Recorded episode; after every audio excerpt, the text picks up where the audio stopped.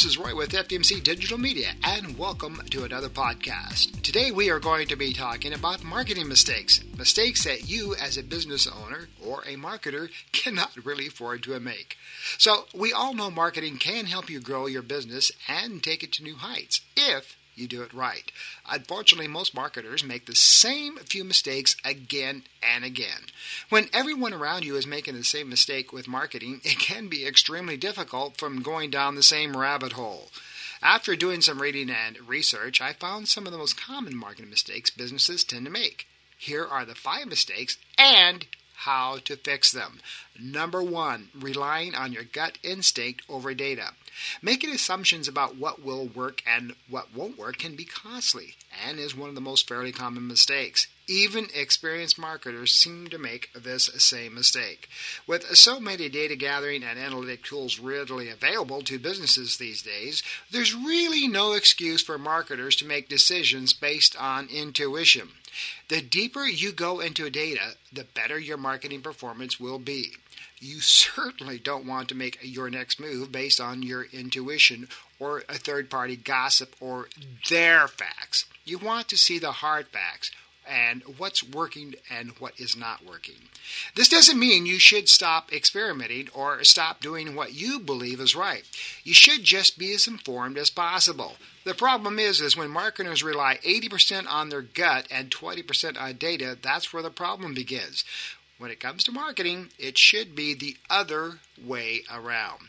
Number 2, following the sheep mentality. If everyone is adding, say, emoticons to their subject lines, would you use them too? Well, chances are high that you will. In the world of marketing, we all can't help but be the sheep that follow the rest of the herd around. If our fellow marketers use a marketing uh, channel, they will see that we use it as well. If other marketers are using a marketing tactic, then we will use it too. You get it? So instead of using our rational mind, we are more than likely to deviate where the majority of the mass is going. Now, I'm not going to say exploring is what's working is really wrong. It's not. But copying what's already working is not always the best way either. So think, or should I say think, before you leap and become a sheep.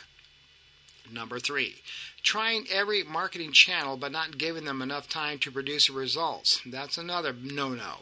Most marketers these days are distracted by the latest shiny object. They try every new channel as quickly as possible and then they don't get immediate results and they pull out too quickly, getting frustrated.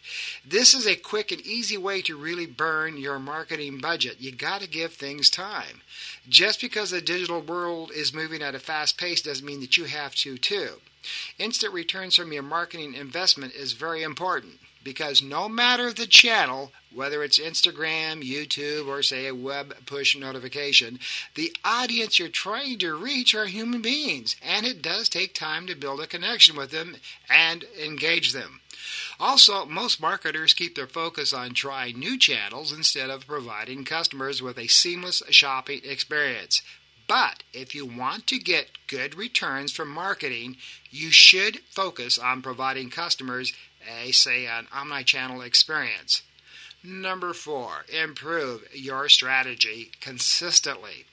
Now, with marketing, no matter how successful or knowledgeable you may be, you can't afford to rest on past wins and stop learning and experimenting, especially in today's world where technology and, say, AI are channeling the way marketing is really done.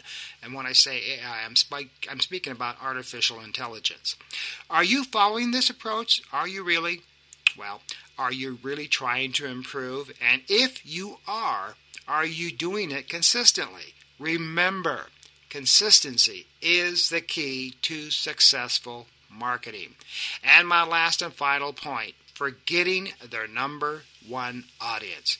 When it comes to boosting marketing return on investment, marketers are often focused on what they can do to get new customers and business. So much energy is poured into bringing more visitors on the site and converting them into customers that it's easy to forget about your number one audience. And you know who that is?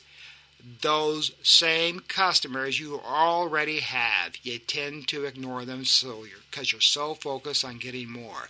And the customers that you already got there need attention to and interaction. So there they are, the five points. So, do any of these make you kind of clear your throat a bit?